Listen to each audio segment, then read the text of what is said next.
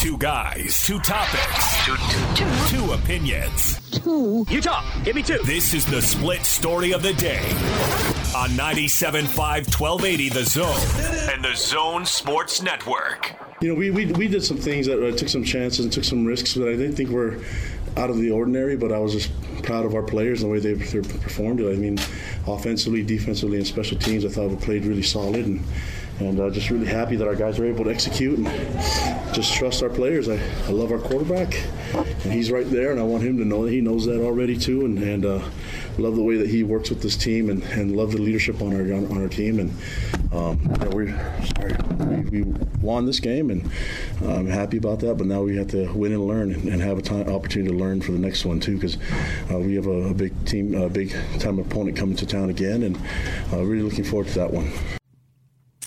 That was Kalani Sitake. Were they interviewing him on a treadmill or something? That's what it sounded like. Anyway. Like he was out of breath? A little bit. Yeah. Okay. He had just gotten done celebrating with his team after beating Kalani the uh, Trojans. Look, Kalani is uh, he has really matured as a coach. Really has. Well, that was after he beat USC in 2019. Yes. When Zach 2019. Um, our friend, Gordon Bruce Feldman from The Athletic, came on the show last week, uh, in fact. Um, did some reporting, did some digging around, talking to sources, Pac 12 sources, you know how it goes. Uh, has come up with a list of possible replacements for Clay Helton at USC. Shall we proceed through the list? Yeah, let's do it. Mario Cristobal. That ain't happening. Head coach at Oregon. Luke Our good friend John Canzano up there has said uh, that ain't happening. No, I, I trust him. I don't know if I'd leave that Oregon job quite so easily. Yeah. I could probably see mm, several reasons to stay there. I could buy that argument. Uh, Luke Fickell, Cincinnati head coach. Likely candidate. Yeah, former hire of the athletic director. You would think so. Matt Campbell, Iowa State head coach. Yeah, that could happen. Done a good job there. James Franklin, Penn yeah. State head coach. Well, I've heard different reports on that one that uh, James Franklin really would be interested in the job. I saw that too. I've heard others say that. Uh, okay. Okay. Well, uh, put a pin in that for a second because we'll get to that concept okay. here in a minute because right. I've seen a little bit of, uh, of that too. Uh, Tony Elliott, Clemson offensive coordinator. Hmm. Okay. And didn't fi- look so good the other night. And Kalani Sitake BYU head coach. What about Urban Meyer? Urban uh, pretty emphatically said today he's not oh, interested. Oh, that's the second you know that he's probably in, very interested. You know, uh, shout out to Austin who made that very same joke when we were talking. When, when did he? When could he trust anything Urban Meyer ever said? Well, he said today he's not interested. I well, I mean, when he says that, I automatically think, yep, he's right up there at the top. So the bigger story to you is no Urban Meyer as opposed to Kalani's on no. a list connected with USC. Kalani might be on that list, but I, I just, I can't see that happening. You want to read? You want me to read what Bruce says? Yeah, I want to hear. It. Bruce says uh, one other intriguing name among the sitting head coaches a Pac 12 source mentioned, who I thought could make some sense, is BYU Sitake. The 45 year old knows the league well from his days as an assistant at Utah and Oregon State. He has lots of recruiting ties on the West Coast and in Hawaii. Uh, his program is coming off a sensational 2020 season, during which the Cougars went 11 1, finished 11th in the country, and now the Cougars are off to a 2 0 start with wins over Pac 12 schools, Arizona and Utah. They face number 19 Arizona State this weekend. If his team keeps winning, his stock will keep rising. His teams are physical, tough, and smart. People in the business also love the guy. He comes across as extremely personable and likable, but he is coaching at his alma mater, and BYU is about to join the Big 12 and is in a much more favorable position in the sport than it was a month ago. So he might not be interested in leaving Provo. Well, period. okay. So let me explain myself. Is Kalani Sitake, as I said, he's grown into being a terrific coach, and I I think uh, deserving of that kind of consideration. I just my experience with USC through the years, I would just be a little surprised if that were to happen. But I don't know. Times change, and you know, I, I just don't know if Kalani is a is a a big enough name for them. Of course, Fickell isn't exactly a huge name either, but he's got the direct connection with the with the AD. So I don't know. I mean, nice compliment for Kalani. I've also seen lists with Kyle Whittingham's name on it, you know, and I I don't think Kyle's going anywhere. No, and I, I would put the likelihood of, of Kalani getting that job low you know, for some of the reasons that uh, I, I think you're alluding to. But I will say that I think he would be I think he would be good. I think he would do a good job at, at USC. I think all those things Bruce said about him uh, are true. Yeah. And he's got a big personality, and he's very easy to identify with. Um, you, you know, of course, when you're talking about stuff like this, you, what staff do you hire, and, and how do you go about that with recruiting and, and with culture and all those sorts of things? But uh, I, I think you would do a great job. Did I read somewhere that Eric Bieniemy might be interested? Uh, I think he alluded to that's one of the few college jobs he'd be willing to take. See now, I, and I, look, I don't know what they're going to do down there, uh, but uh, I, I they like big time and they like being the big time, and they have tried uh, some situations like with Clay Helton that did not work out. And I, some of these names you're mentioning have done a really good job where they are, but the, is the track record long enough to make it a sure thing? Well, obviously, nothing is a is a sure thing. There, there. Uh, if you hired Nick Saban, that would be a sure thing. well, I mean, Pete Carroll was no sure thing when he was hired at USC. He was their fourth choice, as everybody is pointing out today, and he turned out to have the exact plan, perfect fit, perfect time, and and USC that was what it was during those years. But he was a big name. kind of. I mean, he was, No, a, he a big name for bad reasons. Well, yeah. and his, his NFL record at the time was not terrific. Well, it's a nice compliment for Kalani to be mentioned in that group, and, and good for him. I mean, Do you think he'd do a good job? It's tricky down there. It really is. I mean,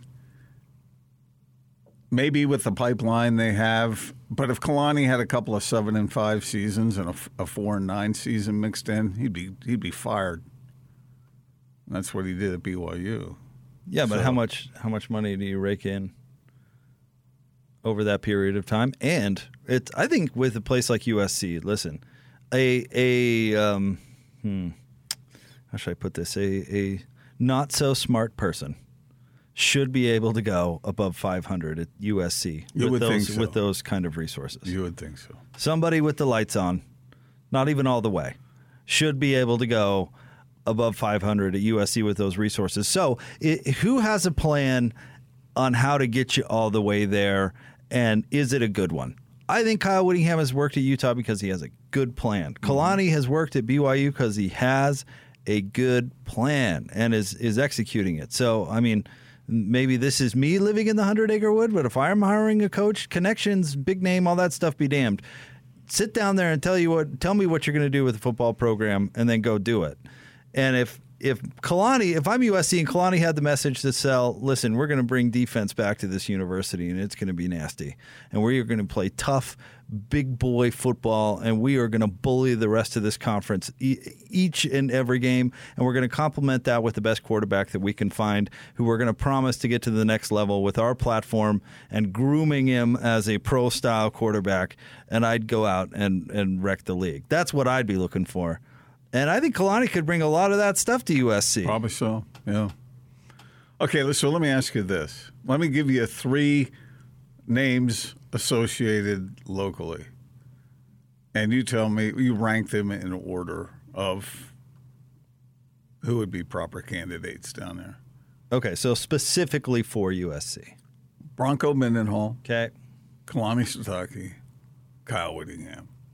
Rank those in the order that you think would be, you know, in order.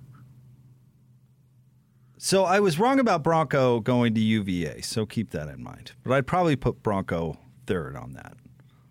And, and why is that? Because Broncos accomplished a lot more than uh, than Kalani has. Because he's such a straight arrow. Is that going to work at USC? I I don't see. know if they really want a straight arrow. And not that the other two. They want someone. who Not that the other two guys aren't, you know, straight arrows per se. I'm trying to not make that that. But we all we watched Bronco for a long time. Dude is a Boy Scout. I mean, he's he's a straight arrow. I'm not so sure that's what works at USC. Um, out of Coach Witt and Kalani, obviously Coach Witt has much more uh, uh, of a track record. With the age factor in? Yes.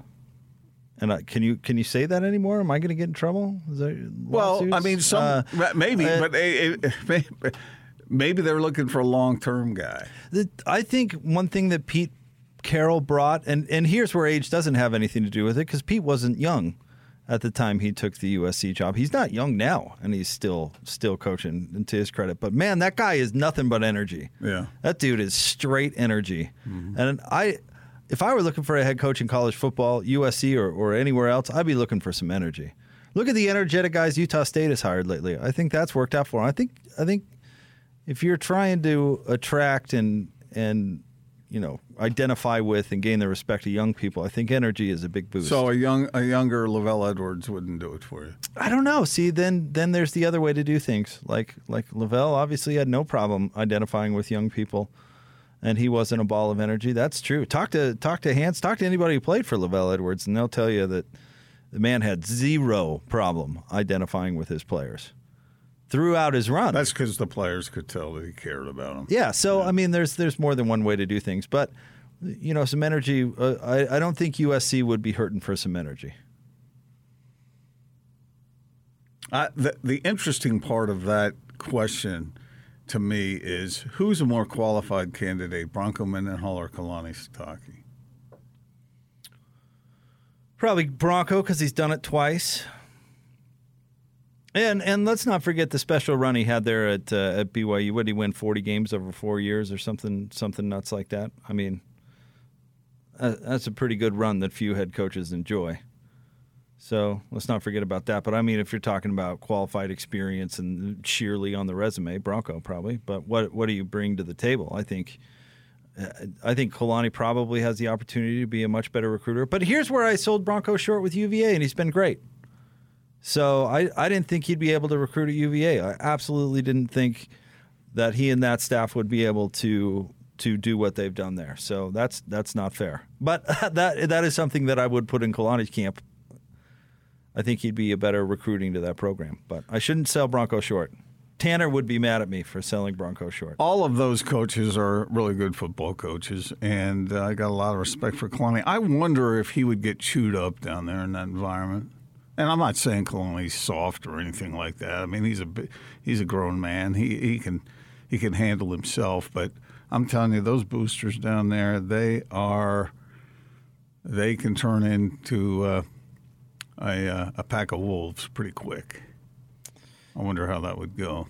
Well, thus my you know, Bronco's too much of a straight arrow. You know where Bronco is perfect for? And he, he, speaking of self awareness, he always talked about this. He's perfect for places that have high standards where it's a little bit more difficult to to achieve, and his more I don't want militant is such a strong word, but his his more orderly that feels better approach to football really makes a big impact Yeah. and his team building and all this stuff that he was really good at at BYU, you know, it's probably not a coincidence. But I don't think that's Kalani's same strength. I don't think Kalani's having success at BYU because of the same reasons that Bronco is. Well, I think getting back to your original point, I think any one of those three would be successful down there. And the like, because there are advantages, obviously, that you don't have other places, and uh, all because I have respect for all three of them, uh, intelligent uh, football guys, and know how to handle themselves on the whole uh, in a in a fair situation. I just uh, I I the one thing I would worry about for any anyone taking that job is how unfair it could be if things turned a little south. all right, we'll get to more of this coming up.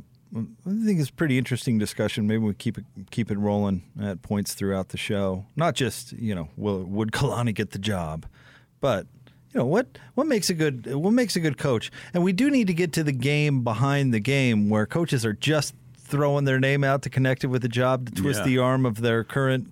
You know, see what James Franklin is doing right now. You know, Agents have a way of doing that. yeah. Yeah. And and when these big jobs come open, it's it's a funny, dirty little scramble, and it's not always on the up and up. So what you're saying is behind the scenes, a certain message is being sent, and in front of the public, it's oh no no, I'm not interested in that, not at all. More like, hey, agent, uh, why don't you dial up that uh, newsman, you know, that, that Monson fella, and uh, put it out that USC called this morning and there's mutual interest.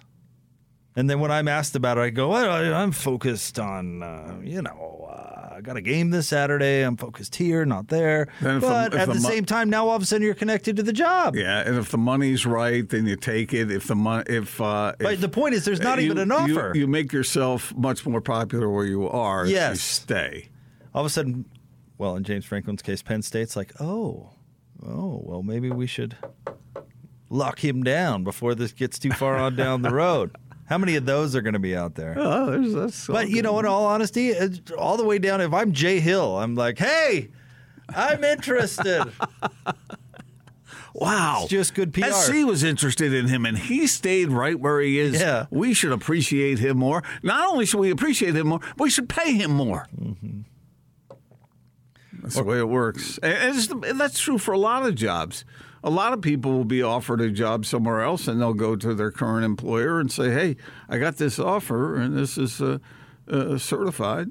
Uh, you know, um, what can you do for me here?" I just saw a tweet from an old colleague of mine from the LA Times, Mike Hiserman, who was the uh, became the uh, the sports editor at the LA Times, uh, and this is what he tweeted out. I propose this addition to USC Mike Bohn's list. Must be able to recruit and develop physical linemen on both sides of the ball. That's exactly what you just said a little while ago. Give me a coach that's not going to be cute and run a gimmick and all this stuff that, that may be cute at Mississippi State, but has no business being uh, uh, implemented at USC, where you get the biggest, baddest athletes on the planet, go out and Coach them upright and, and- kick butt. and go out and win the old-fashioned way. I mean, that's what that's what Pete Carroll did. I mean, the the quarterbacks got a lot of attention, right? But Well, the quarterbacks were good. some better than others, I suppose. at the college uh, level. At the college, yeah, right, exact. But exactly my point. You just need a good quarterback, right? You get the get the best line, the best receivers, and the best running backs that now legitimate money can buy, Now you go play football. and you go out there and you you dump truck teams. I mean, that's the that's the recipe. The- Why make it more difficult when it doesn't need to be? You know, I'm coming around on this a little bit with you, Jake. Uh, I don't think it's necessarily always on target, but it's in this case. I think you're probably right. You know, because you can get the best athletes and play good, smart, hard nosed football, right? That's the idea. Well, and, and think about it this way, Gordon. And uh, I know you accuse me of being old fashioned the way I look at this thing, and I, I appreciate you bending on this a little bit after I'm the bending a little bit. I, know, still know, believe but what I- Nick Saban said I, I that you you. have to be explosive in order to, But- to be to win titles. to to bring this into the now. Look what happened when BYU when Utah couldn't stop the run in the second half. BYU was able to end the game, even though it got within a score. BYU was and, and Utah did it did the same thing to BYU after the weather delay in 2019.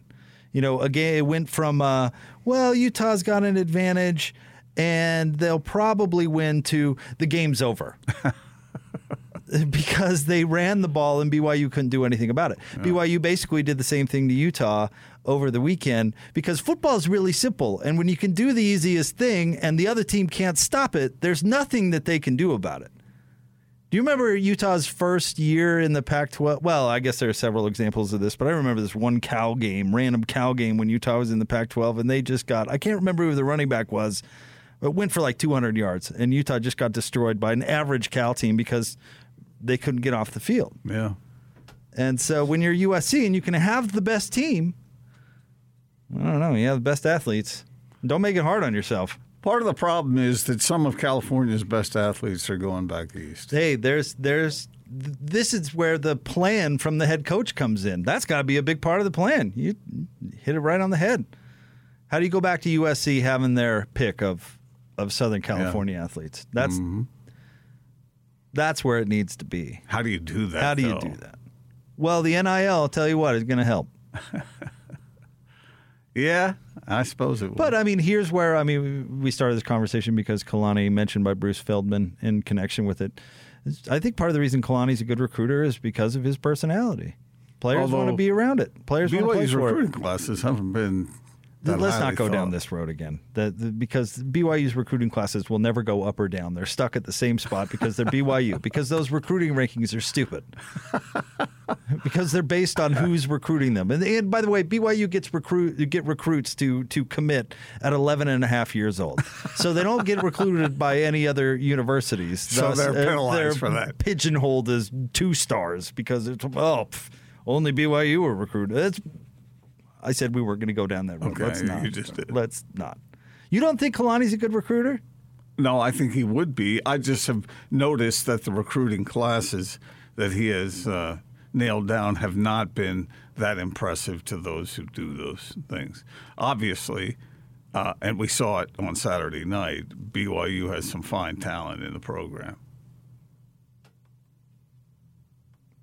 Yeah, but the good folks at Scout didn't think so, Gordon. So Who are those people anyway? Right. I don't know. I mean, probably anywhere from professionals who are uh, pretty bent on doing their best job down to the pizza guy. Yeah, I don't know. I really don't know those folks. Do you trust them, Austin? No, I don't trust anyone.